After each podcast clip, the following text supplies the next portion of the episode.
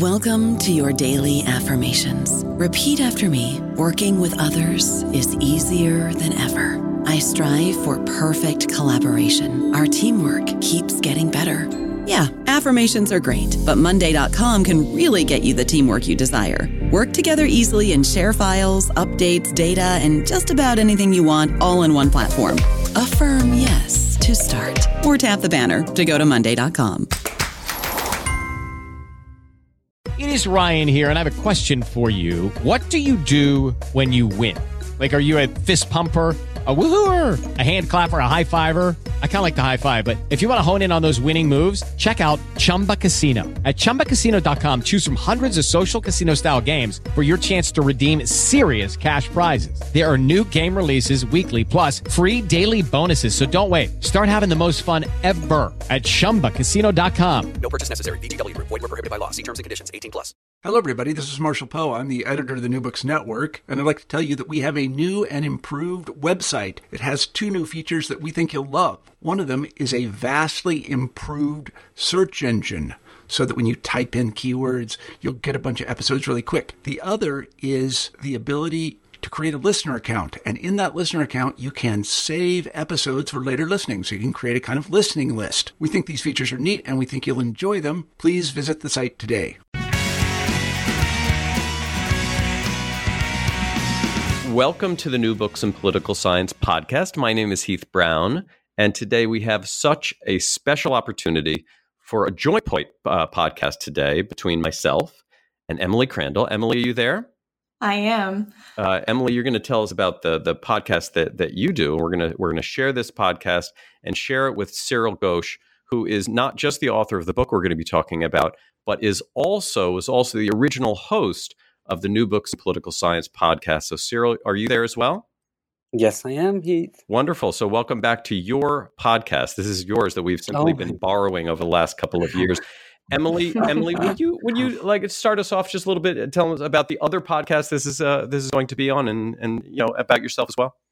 Great. So this episode of New Books in Political Science is also a collaboration with the New Books in Global Ethics and Politics channel, which is produced out of the Center for Global Ethics and Politics in the Ralph Bunch Institute at the C U N Y Graduate Center. Wonderful. Of which I yeah, am a host, host and a fellow. fellow. A recent graduate. Congratulations on on uh, defending your dissertation. Thank this you. is uh, yes, congratulations on that, yeah, Emily. For everyone who said that uh, hosting a podcast would get in the way of all our productivity, this is proof that that is not the case. This, in fact, has helped you move on towards your completion. Indeed. Uh, Cyril, you have been on before, uh, not just as a host, but also as a guest talking about your research. Um, uh, maybe we can just get an update on where you are, uh, and, and then we'll talk uh, about your book. So, Cyril, uh, tell us, just uh, remind us who you are. Um, actually, let me first say thank you to both of you. This is great that you're doing this. And um, I mean, I remember doing this myself several years ago, and I had a great time, and then just, you know, couldn't do it for much longer because life, you know, happened. Uh, but I'm so happy to see that it's thriving, and the two of you are doing this, and I'm grateful, and I'm just very happy to be here today talking to you both. Yeah. Um, you, and and, and um, in terms of where I am, the first uh, interview I did with you was for my uh, book on the American Dream. Uh, it's it's called The Politics of the American Dream. It's a long subtitle. This was a few years ago now. And since then, I have had uh, the good fortune, the uh, circumstances, and the context to just develop my research in two other areas. Um, one of them is um, sort of public law and sexuality, and and and the other is um, citizenship and immigration. And so I'm so today we are talking about this book that's that's come out, um, it, the book called Demoralizing Gay Rights. And but fortunately, I've also just finished writing a book on citizenship with Elizabeth Cohen up in Syracuse uh, in the political science department, who's a colleague and former dissertation advisor and a friend and and co-author. Now I wrote that book with her, and um, funnily, I'm actually doing another interview on New Books in Political Science on that book, which it's coming out later this month in the U S. and that's scheduled for uh, like soon, like in a couple weeks or so. So, so I'm do- yeah, I'm doing all sorts of things. Yeah, yeah, Cyril. The the full uh, title of the book, which is important, is "Demoralizing Gay Rights: Some Queer Remarks on L G B T Rights Politics uh, in the United States." Uh, there's uh, a lot to talk about uh, the book. Uh, we're talking about this. I think this is also the first podcast to be recorded in three different New York City boroughs. I'm in New York. Cyril, you're in Staten Island. Emily, you are in Manhattan. Because you're in Manhattan, and we always defer to Manhattan, maybe you can start start our conversation uh, a little bit. And uh, so, so would you like to get started? I would love to. Oh, I was just hoping to hear, Cyril, you talk a little bit about sort of the motivation for the project, kind of why you wrote the book. I we were chatting a bit in the pre- preparation and the lead up, and you mentioned that some of the comments you make in your conclusion aren't quite what. why you wrote it, but rather the experience of sort of um, dealing with the project as part of your life and that process. And I thought that conclusion was really um, important and very, it gives a lot of interesting context to the sort of uh, wide range of kind of cases that you tackle here. Um, so could you say a little bit about the sort of motivation and what, why you came to this and all that stuff?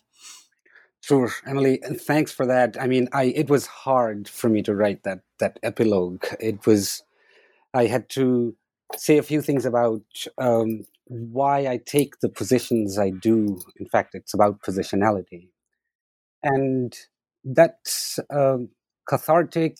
It's uh, introspective. It's in part like uh, memoir. It's it's it's confessions. It's it's. It's a lot of things that one has to think through and and and disclose about oneself, and it's not easy for everyone. Certainly, it isn't for me. But um, there's two things. One is how I came to write this book, and and and the other is how I experienced the writing of the book. And it's the latter that I talk about mostly in the epilogue. Um, and your question is about that, so I'll I'll I'll. try to respond to that, but I have to say a few things about how I got to write the book in the first place. It it it was actually, strangely enough, Heath Heath Brown is himself responsible for this book uh, and and its its its writing, and I'll explain how. Uh, a few years ago, Heath uh, was involved with the New York State Political Science Association, and uh, he invited me to. Uh, you know, joined the executive board as the section chair of identity politics for that um, uh, political science association. And since then, I've had the opportunity to, to serve like, like a couple times as program chair, um, as section chair of identity politics, and I'm vice president of the N Y S P S A uh, next year. And I've gotten quite involved in it. And In at one of these conferences, um, uh, Michelle Chen, who's the acquisitions editor at Palgrave Pivot, she approached uh, some of us and asked us if we had any sort of book projects in mind. And at the time, I didn't actually have a book project in mind on this subject. I was working on a on the citizenship book that I just mentioned, and I had produ- written like a, a standalone piece on, which is a critique of the Obergefell versus Hodges decision, and I write about that in this book.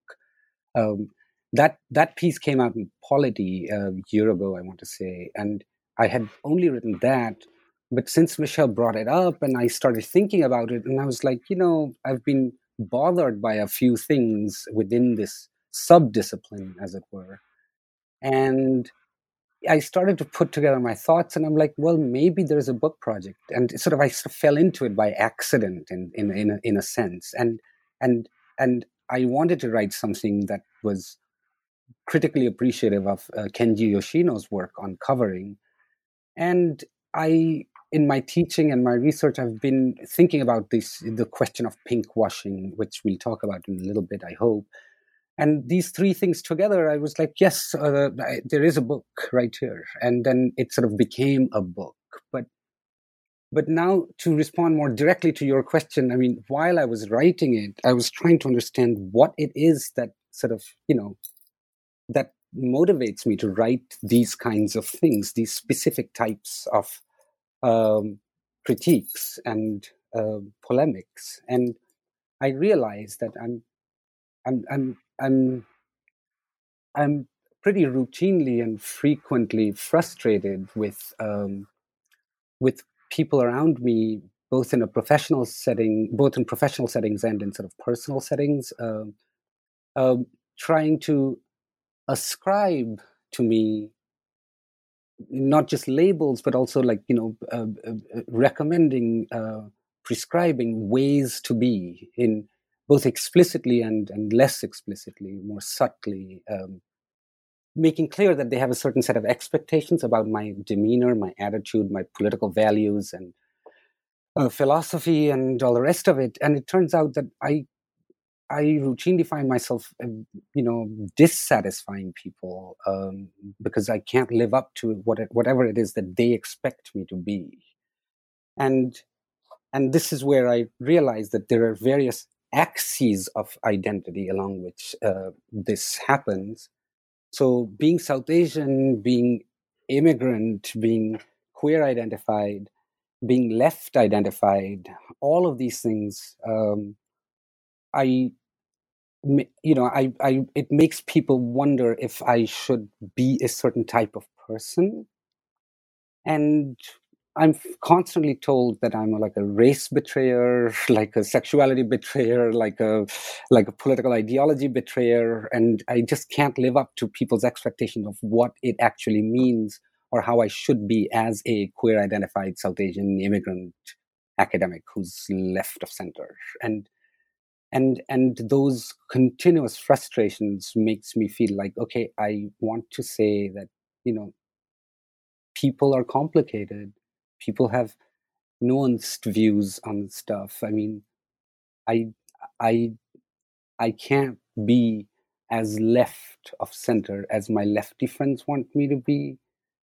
And I can't be as conservative, politically conservative as my sort of centrist friends want me to be. And that's just one of these things, right? And there's other things like, you know, uh, my, I mean, my gender performance. I mean, I'm, it, I'm, it's not quite clear exactly what I should be doing to be found to be acceptable both by straights and uh, gays or queers or whatever. So, and that's what I write about in the epilogue, that I just can't fit in, and, and, and I'm okay with that. Yeah. It's a really powerful way, um, to to introduce uh, the book, the the that's broken up into really three different uh, essays, um, and, and as you allude to, I w- wanted to start talking about the first of these. Um, though I, I when I when I when I read the chapter, I kept thinking about this conversation. I knew I knew, and I, so I'm not going to make this mistake. I kept, I knew I was going to make the mistake and call it the radical creep theory, and that's not what you described. Did not describe the radical creep theory. I know that's a book to that's a book that you'll write in the future, but instead you describe radical theory creep, which makes so much more sense and is the, one of the ways that you think about this this phenomena of pinkwashing. So I wonder if you can uh, talk about um, first pinkwashing for those that don't know the term, and also this this idea of radical theory creep. Um, uh, actually, yeah, okay. So that's um, I'll try to talk about pinkwashing first, and then and address the question of uh, R T C, the radical theory creep um, um, phrasing. Uh, uh, so, pinkwashing actually is a term that was used um, in the beginning as a critique of um, the hyper commercialization of. Um, Of of a specific type of breast cancer awareness and breast cancer um, research, and one of the things that uh, m- that the critics said was that whenever the corporations try to sell something and say, "Well, okay, we, if you buy this, part of the proceeds are going to go to breast cancer awareness or breast cancer research," that's a way of commodifying this virtue, and you shouldn't be doing this. And then the term then gets uh, sort of um, adopted and uh, and uh, one might even say co-opted um, and and used in this specific context of of gay rights uh, rhetoric and gay rights discourse, and and the people who popularize it are Sarah Schulman and Katrin Franke, uh, in the beginning, this was around twenty eleven, twenty twelve, when they first started talking about it in these terms. And the concept is actually, it, it means the following thing. Um, some countries, and it's actually some institutions, but mostly it is countries or institutions within countries, uh, rhetorically um, posit their sort of pro-gay rights attitudes as one way to demonstrate to the rest of the world that they are on the, you know, one way of saying this is on the on the right side of history. And in so doing, they sort of, uh, uh, they juxtapose themselves uh, uh, with countries or other institutions that are that do not share their pro-gay rights agenda or attitude.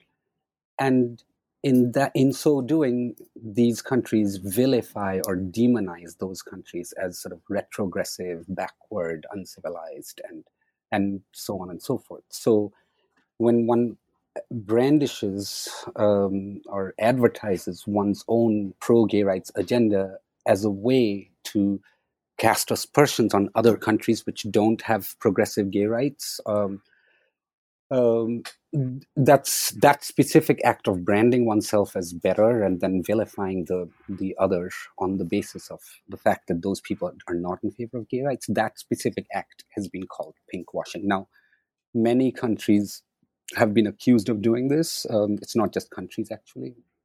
Uh, but the paradigmatic case, the canonical case, is that of the State of Israel, which has actively sought to brand itself as a pro-gay rights place. And in so doing, they have, you know, they've recruited brand experts like, you know, advertising agencies like Saatchi and Saatchi and so on. And and so that that scholars and activists and and uh, you know, lots of people on, on the political left have critiqued the State of Israel for doing this, and pointed out that, um, among other people, Netanyahu, um, you know, uh, will use any opportunity to show that because Israel is so progressive on gay rights, that anyone around the State of Israel, geographically around the State of Israel, typically Arab countries, who do not have these progressive stances on gay rights are somehow uncivilized, backward, unenlightened, benighted, um, et, et cetera.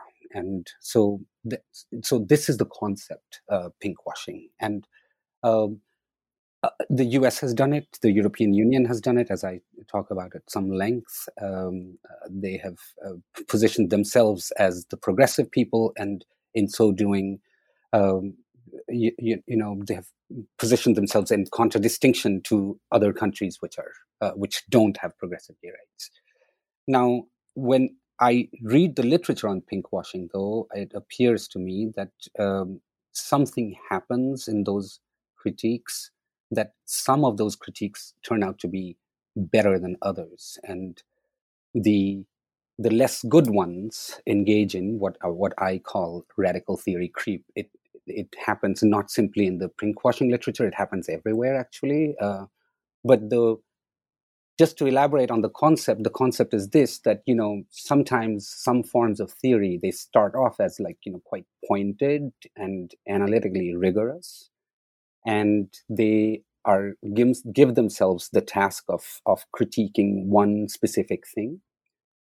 But soon uh, there is, they experience um, a version of what, uh, like mission creep.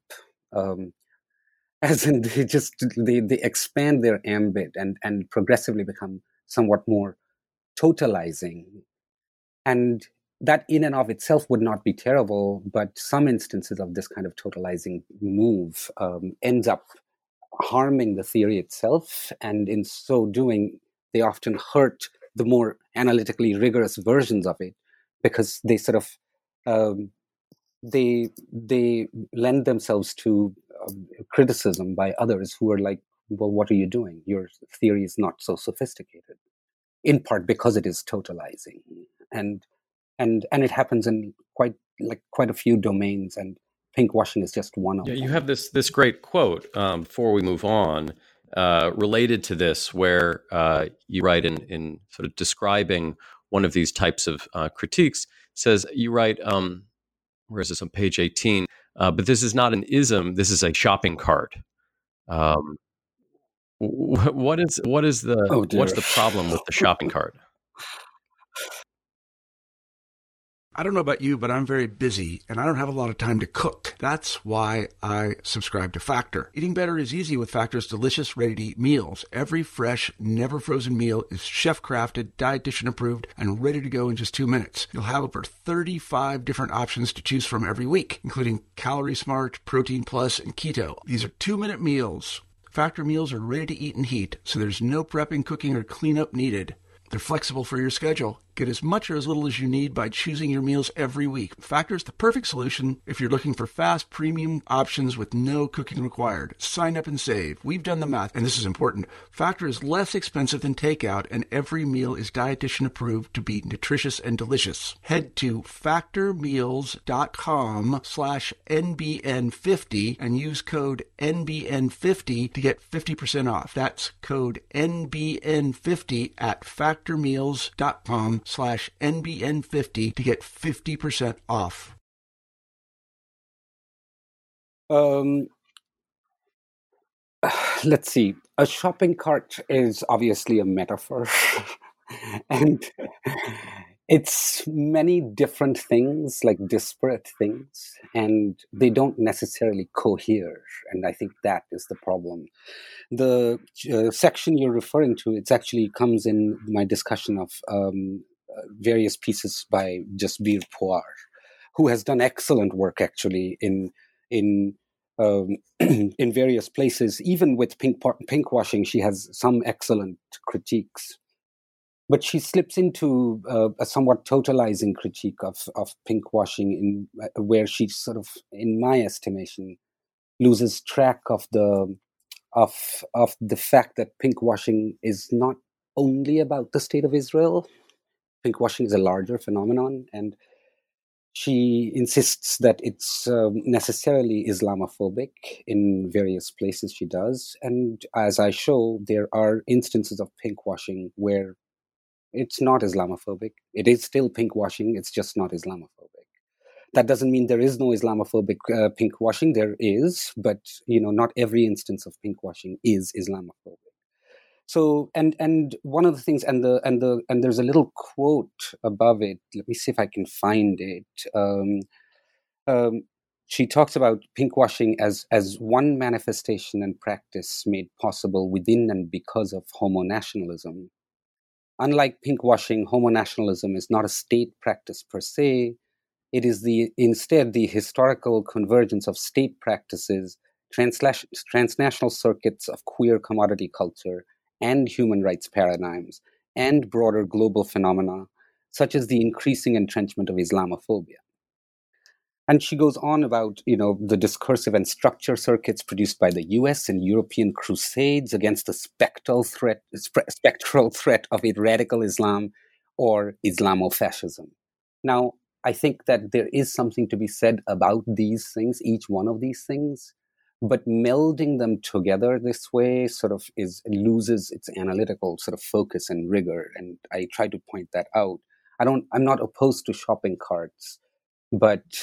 Uh, but, you know, an, an ism um, needs some, a little more coherence about how things are connected to each other. I think that this chapter is such a good example of the kind of sort of problem of a, uh, the positive project of radicalism. And I loved how you were talking at the beginning about the idea that, right, um, people are complicated. And I think you make the argument in this chapter really convincingly that also, arguments should remain complicated, or we should let critique be complicated, and that there's this kind of urge or impulse to um, link all the all the injustices together, per- perhaps analytically correctly so, but in this conceptual way, what ends up happening is that they all lose their force of analysis, and so there's this like slippage between Um, Uh, the analytic force of the claim and the declarative force of it. And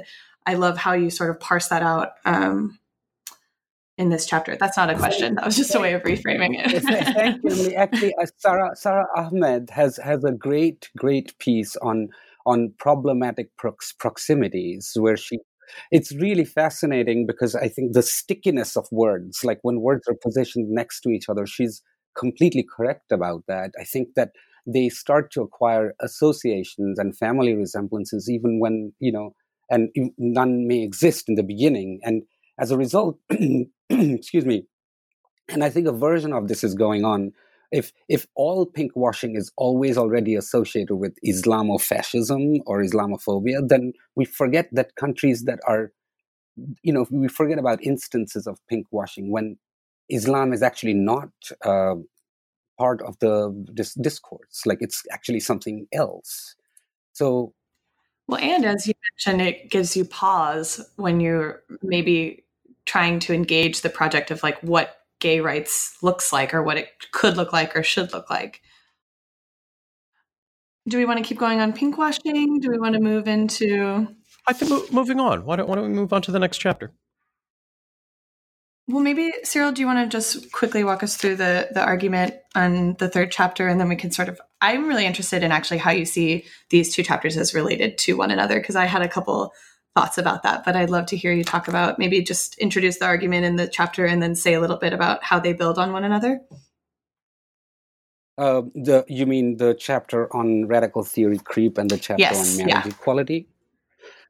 Right. So actually, the, they're uh, in some ways of thinking. I'm um, I'm upset, obviously, in, in each of these two mm-hmm. chapters.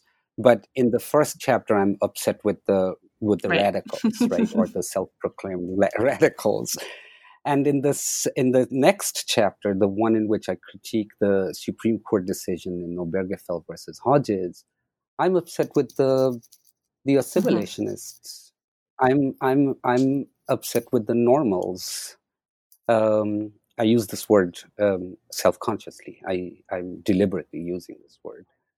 I'm not happy with the normals and the power they era- sort of enact um, over the, the the queers, and I am upset that the United States Supreme Court issues an opinion that is so sweeping and so completely oblivious to ways of family formations that don't fit the traditional mold.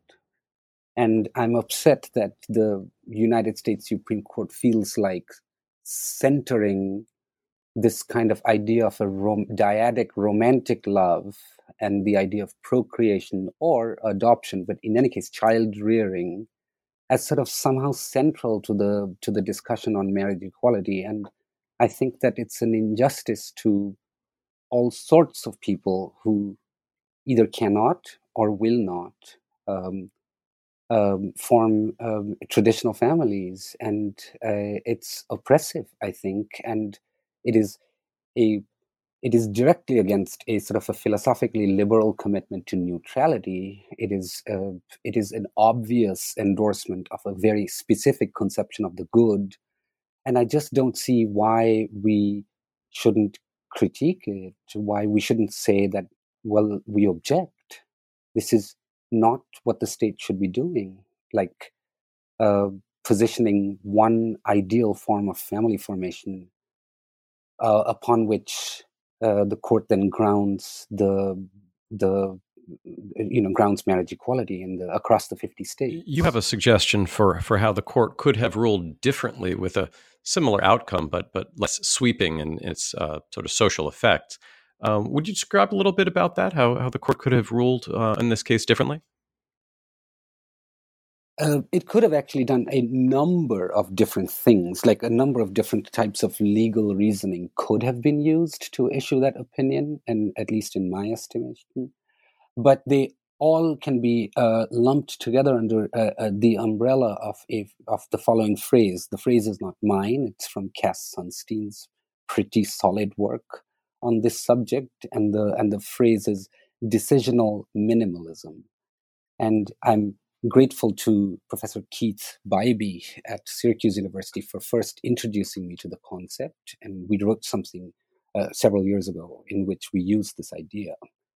And and and it's very simple. The the the the concept is that, you know, when the Supreme Court issues and opinion on a polarizing dispute like this, it typically tries to issue a minimalist decision that is not sweeping, that, that is very narrow in its application, and it deals with one case at a time.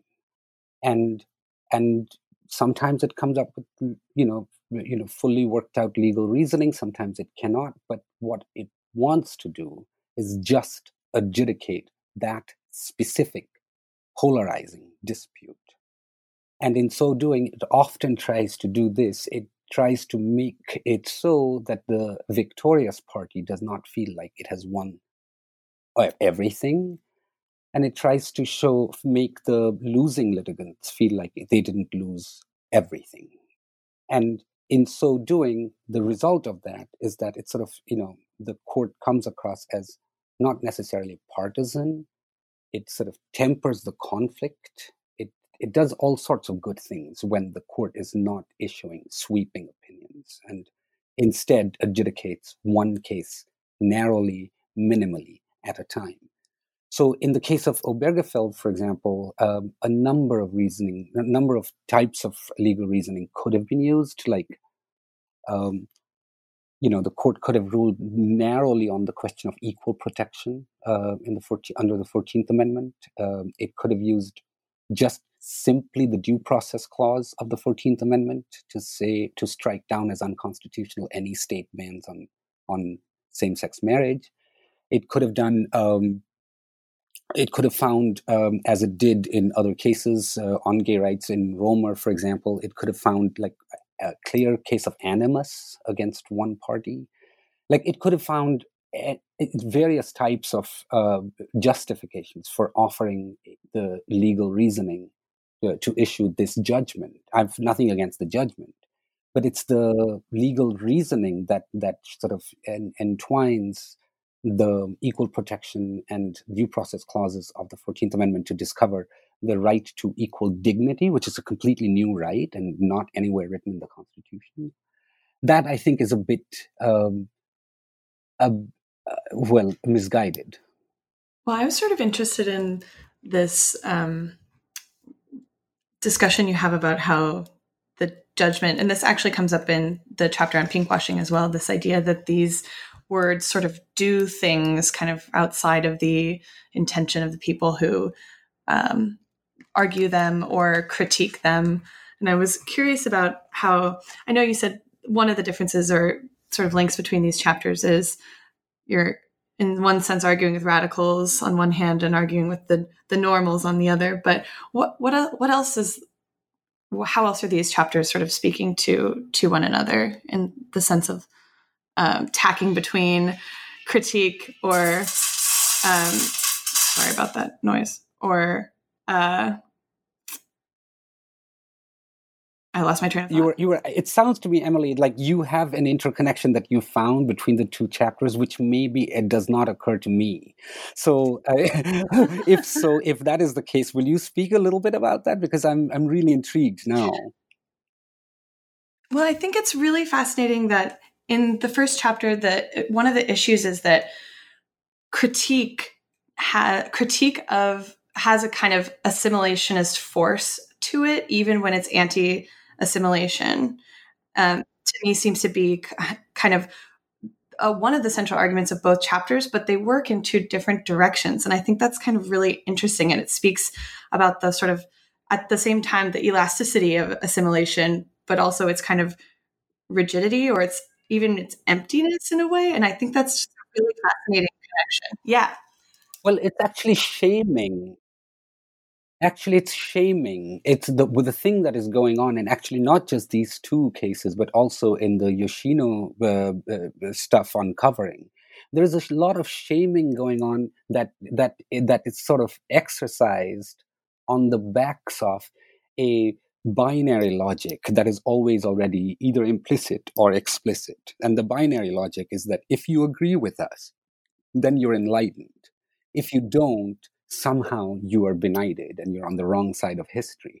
So this is going on both in the Supreme Court, which actually, like, you know, go, goes to melodramatic lengths to, to, you know, to valorize romantic love, um, mm, fidelity, monogamy, parenting, and all the rest of it. And and in so doing, it kind of sort of implicitly shames people for not being, either not wanting to or not being able to form those types of intimacies and relationships. And and and a version of this kind of shaming is going on in the in the, among the radicals too. In the case of pinkwashing, like if you don't agree with them that all pinkwashing is necessarily like, you know, about U S imperialism and Islamophobia somehow, and and you and you want to take a step back and you say, well, you know what? I don't think you should be shaming me for having a viewpoint that is different from yours. I mean, dissent is not something we should be ashamed of. If we have good reasons for it, we should be allowed to articulate them without being sort of, you know, uh, vulnerable to the charge of like somehow like, you know, really bad politics, you know. So that's one thing that is common to all three chapters, actually. I'm really upset with the sanctimonious tone of these articulations. And it's funny because I was recently giving a talk at the University of Ottawa on on this on the Obergefell chapter, and uh, somebody there whose name I won't mention right this second told me that, yes, you seem to be so upset about how sanctimonious these other people are, but you are yourself quite sanctimonious. And I'm like, you are one hundred percent right. I mean, I could not actually be any more sanctimonious than this book. Like, it is actually the, the yeah, it's quite sanctimonious, my critique of other people's, uh, whatever the noun is, sanctimoniousness or sanctimony or... Sanct- sanctimony? Uh, well, you do offer it in the spirit of pol- polemic, polemicy, if we if we can say that. So I think that sort of, you know, lightens the sanctimonious tone a little bit. Yeah, the uh, we're we're kind of reaching reaching the end now. I'm sure that I am going to be placed on the wrong side of history for bringing this great conversation to its close. Uh, uh, the book title. Uh, is again Demoralizing Gay Rights, Some Queer Remarks on L G B T Rights, Politics in the United States. Uh, Cyril Ghosh is the author. Palgrave is the publisher. Uh, we've been doing this as a partnership between the New Books in Political Science podcast and, Emily, the New Books in Global Ethics and Politics podcast. And also have had such a pleasure to have Cyril Ghosh on the uh, uh, call today talking about the book. Cyril, thank you very much. No, thank you, Emily and Heath, both of you very, very much. I mean, this is a wonderful opportunity for me, and I'm looking forward to, you know, seeing the two of you at some point soon. Definitely. And as you can tell, there's much to discuss in the book, so yeah, it's worth a, meet, meet worth in the Bronx. Read for the listeners out there. Okay, take care. Bye-bye. All right.